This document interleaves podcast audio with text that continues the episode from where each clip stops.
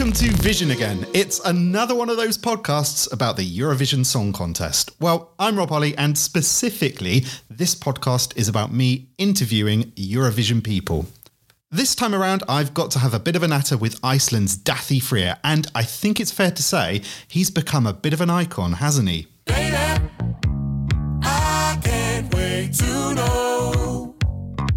What do you think about things? Believe me, I will always be there so you can tell me anything and I'll listen. That was the incredible Think About Things. With its viral music video and positive vibes, it was certainly one of the favourites to win this year. And arguably, it was the song with the most momentum behind it going into the competition. I don't think any Eurovision act has had four months worth of exposure before the contest before. It's incredible, especially with celeb fans all around the place, including the likes of Russell Crowe and Dame Lorraine Kelly. Goodness. But Dathi fully deserves the attention that he was getting. He's put in the legwork, finishing second place in Söngvakeppnin back in 2017 with This Is Love, which still sounds incredible through your headphones and probably should have won that year.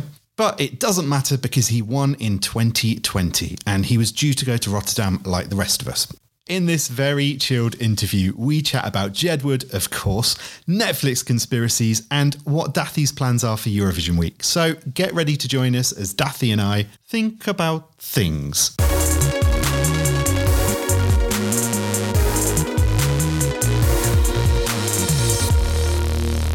Yes, I can hear you. Hi, I'm Daði Freyr. Hey, um, where are you? I'm in Berlin. I'm at home in my studio in Berlin. Excellent. You've got a studio in your own home. Yes. That's posh. Um, Oh.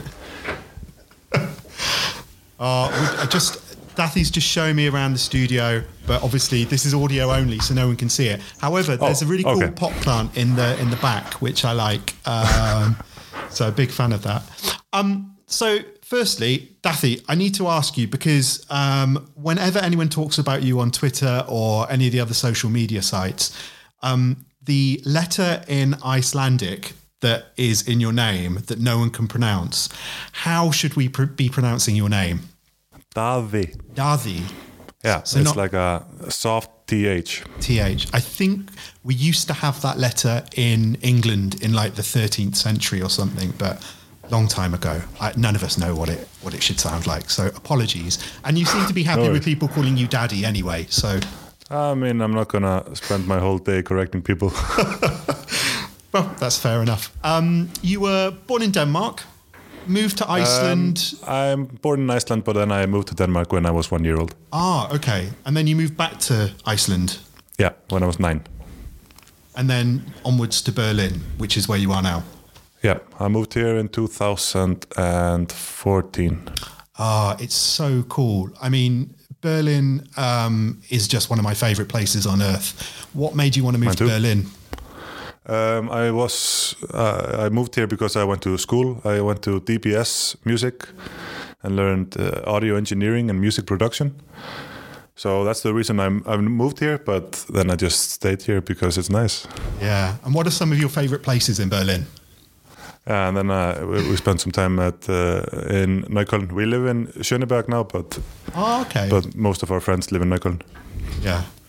Um, it must be a pretty weird time to live there at the moment, I'd guess. But um. Definitely. Yeah, you can really sense it when you go outside that people are very aware of each other. Oh yeah, oh yeah. Um, so you're in Berlin at the moment. You live there permanently. I think it would be good to just go through a bit of a history of your Söngvakeppnin journey because it's, I think, fair to say, quite complicated. Um, you started. You, you first entered in 2017 with Yeah. "Is This Love." How? Tell us a little bit about that. Um, the reason I I sent the song in was just I th- thought it was funny to to be part of Söngvakeppnin possibly. So I just sent the song in, not really expecting anything. And when I heard that it got chosen to be in the competition, I immediately started looking for people to sing it because I was not gonna uh, compete in Söngvakeppnin. Um, and then I I talked to a friend of mine, and, and he was gonna do it, but then a little later he he backed out, and then I decided because Roof had also been trying to get me to to sing it, and I just decided to to do it myself, and that's when we got uh, Gagnamagnið together. Feeling was a feeling I was capable of feeling. I know that you just met me now, and I also just met you now, but is this love? I say hi, and time standing still. I have forgotten how to do conversation.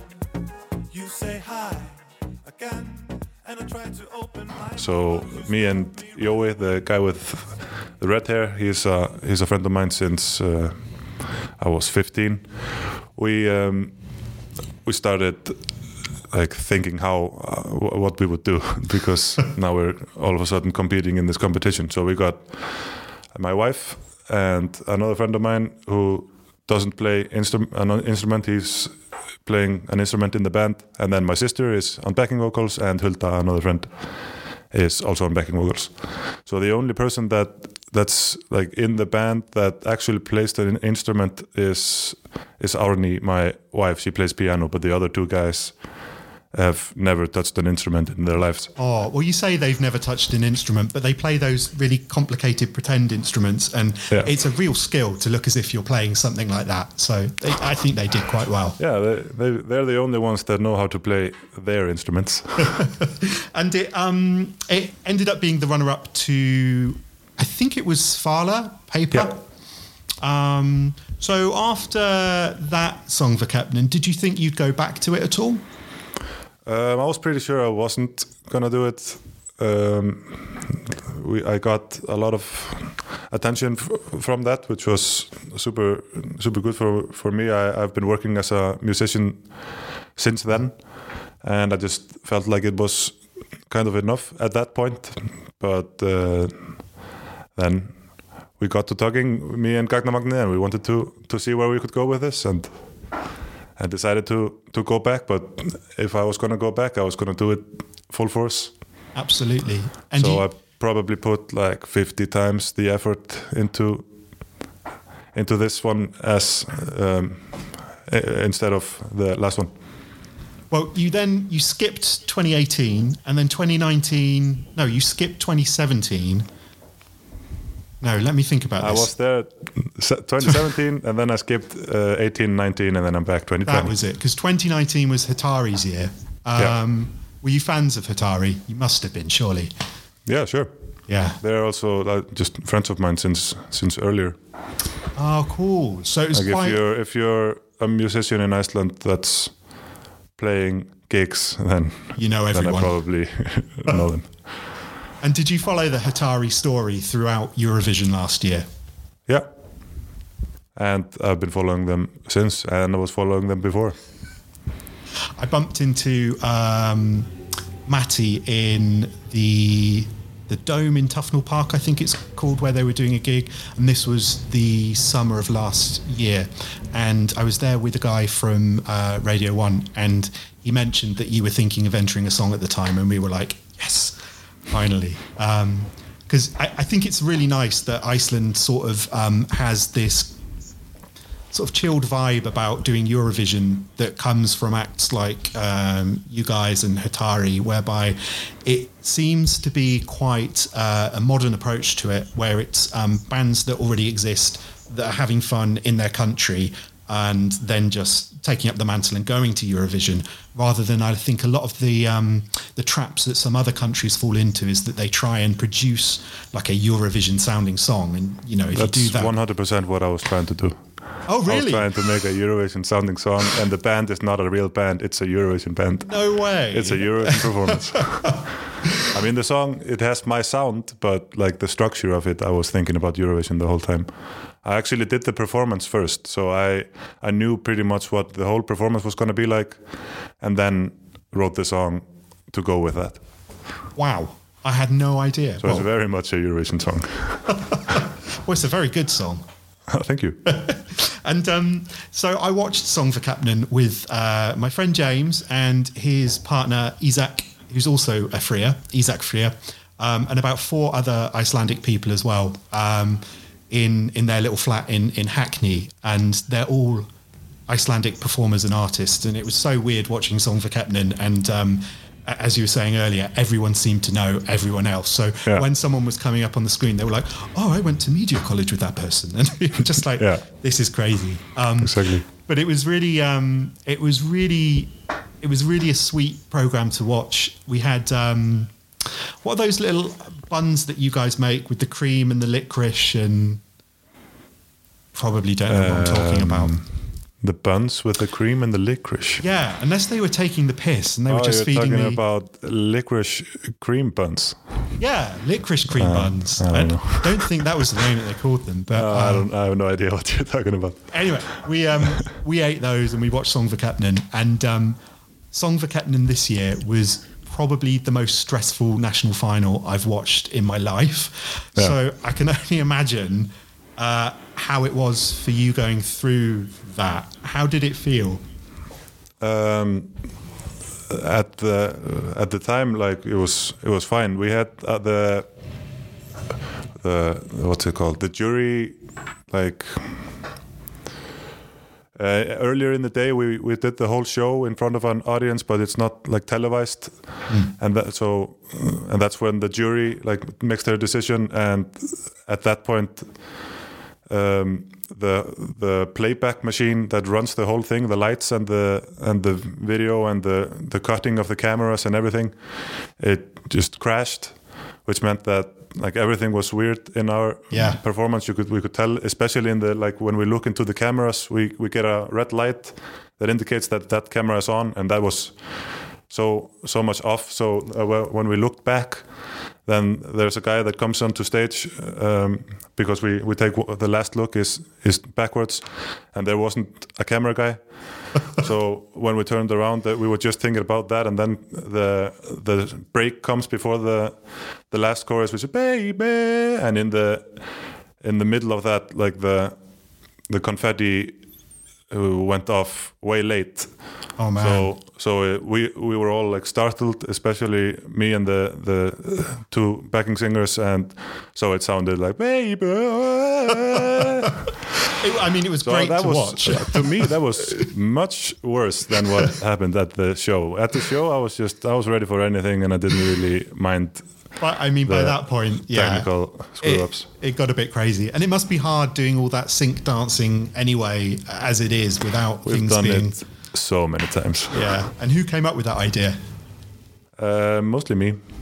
Like I, I did uh, the the main choreography is mine, but then there's input from from a lot of different people. Yeah, and the video is brilliant. Obviously, like Thank that. you. Uh, I mean, I think that's Also my idea. I mean, that was half the battle in in getting recognition was to have that brilliant video. Who directed it? Who did you work with? I worked with. Uh, they're called. Uh, their names are Gunni and Birta. They have a company called Andvari. So, uh, oh, Oh. sorry. My manager. Uh oh. I talk to him like three, four times a day now, and uh, when I'm not talking to him, he's talking to a record label or or something. Everything is going wild right now. Excellent. Uh, um, must be quite difficult doing promotion and stuff stuck in doors, though. I I'm guess. pretty used to it though. Like I, I, I do live sessions from my studio and and stuff like that. So, so I, I'm all right. Very cool. And um, so just back onto the Söngvakeppnin show.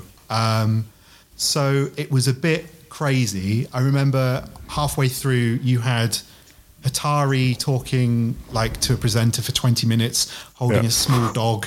Um, uh, everything was just going a bit haywire. It went wrong for, for Kino as well. Um, I mean, we so- were just in the back of the, the stage at that point, so we didn't really Yeah. see or hear what was going on.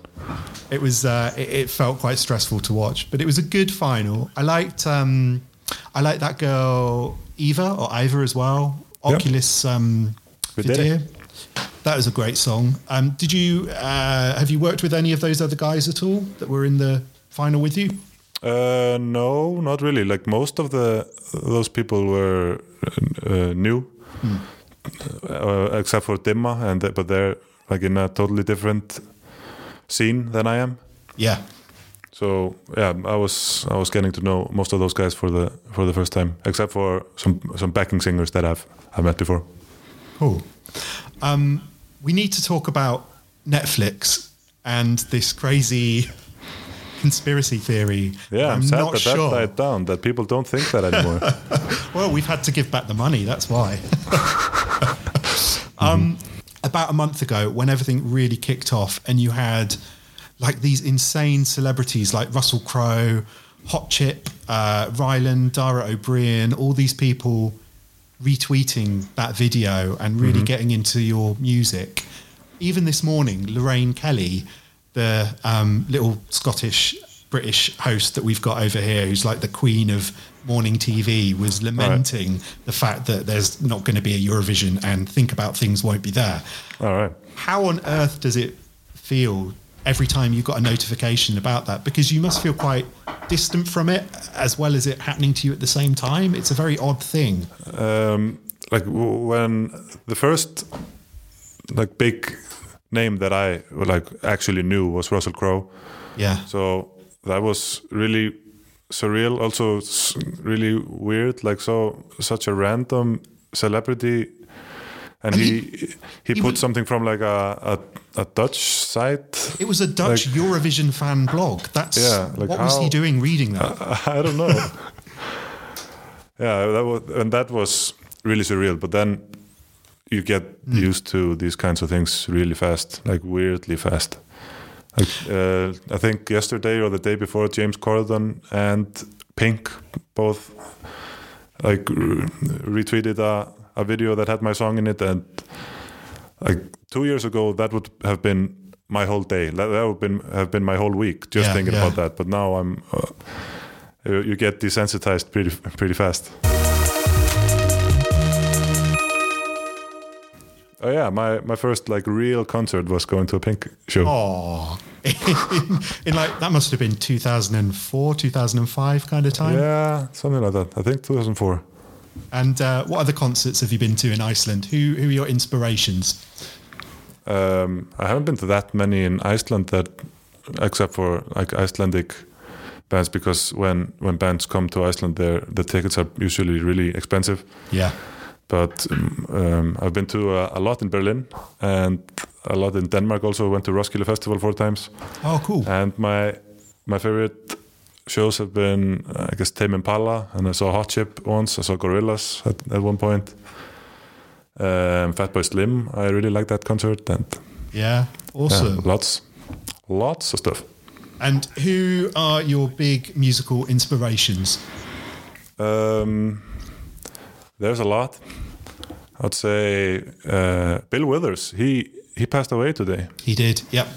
I said, yeah, I would say him and Stevie Wonder and Daft Punk, Justice, Hot Chip, Chromeo, Gorillaz, and more. Yeah. yeah, these are all the bands that I grew up with as well. I used to uh, DJ at a club called Popstarz in, oh God, this was like 10 years ago at the Scala in London. And it was all those electro bands of like the, the kind of early noughties. So your Hot Chips and your, uh, your Yells and the Yeah Yeah Yeahs and loads Yeah. of stuff like that. So you really do hear that coming through in your music.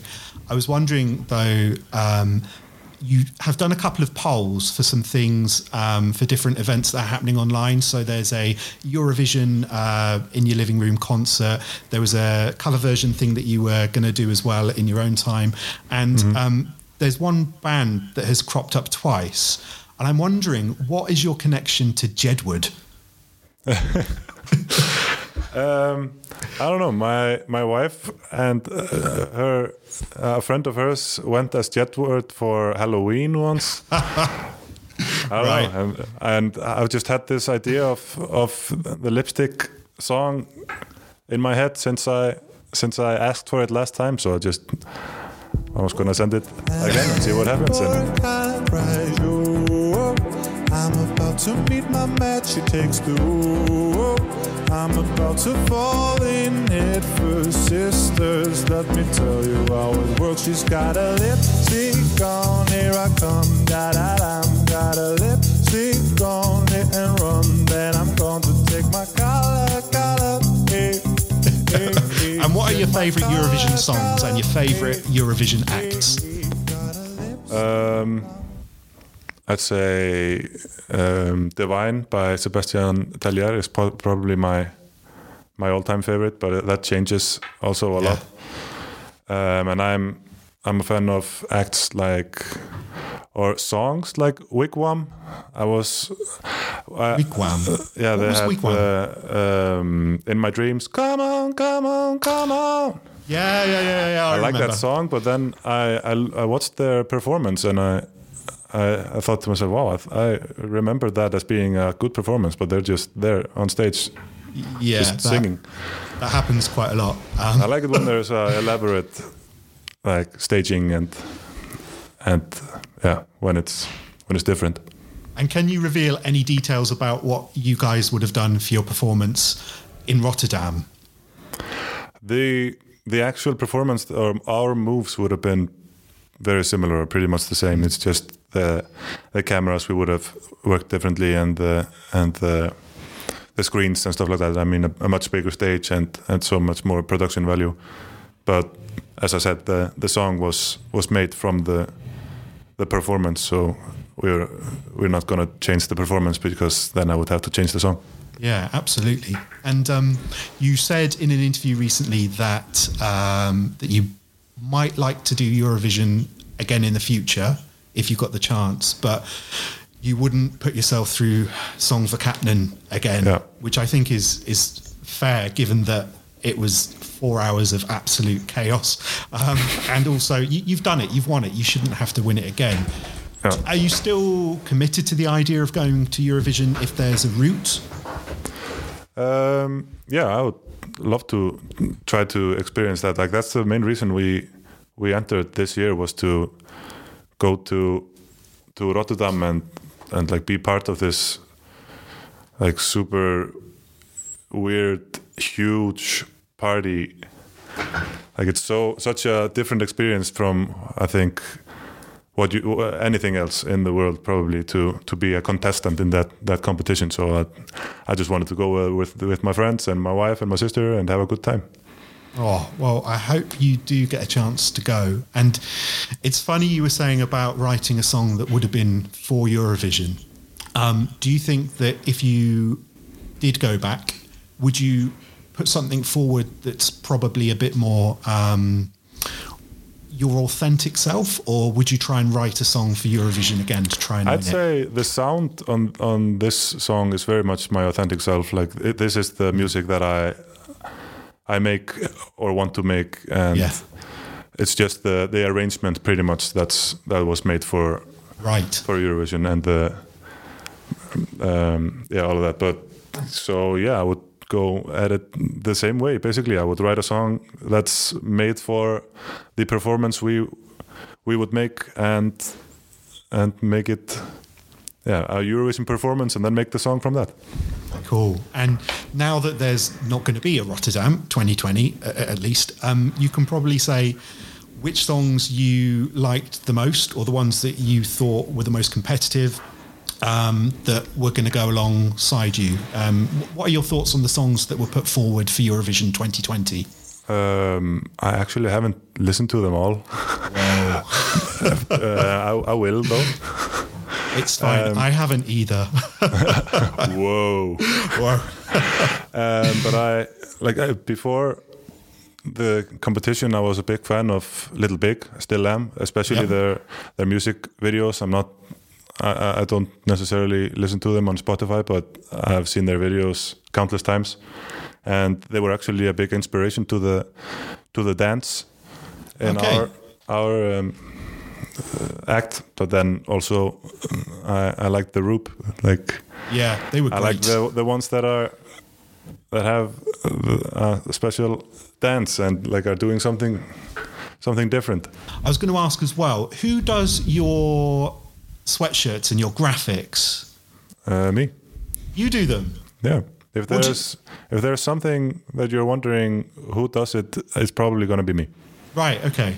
Fair enough. And how do you draw those? Is it like a Photoshop thing, or what's the It's, uh, technology behind it? Uh, Pico Pixel, it's a it's Okay. a free software that I, I use to make them. But then we're we're working on uh, a app where you can like make your own avatar, your Gagnamagni avatar. Awesome. So maybe that's gonna be out. I don't know. Hopefully.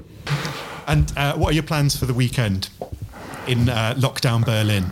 I'm gonna stay home and probably Yeah. produce some music and be with my wife and my child. And how were your family finding the Eurovision journey? I mean, my wife was was part of the act, so she was very much in the middle of this, and she was having a little bit of a hard time because we had to be away from Aurora, our daughter, for such a Yeah. long time while we were doing Söngvakeppnin, and she was getting kind of um, stressed about going to Rotterdam and, and not having her with us because we had decided to to leave her in Iceland. But uh, I mean, other than that, we, we were just excited, and it's been great. Thank you very much for chatting, Dathi. It's been an absolute pleasure. And what can we expect from you in the coming weeks? Uh, thank you, and you can expect. I'm gonna, um, yeah, when uh, when Eurovision was supposed to be in the week there, I'm gonna do a hour-ish um, live stream session where I where I cover a bunch of Eurovision songs. So I'm gonna have my own little Eurovision here.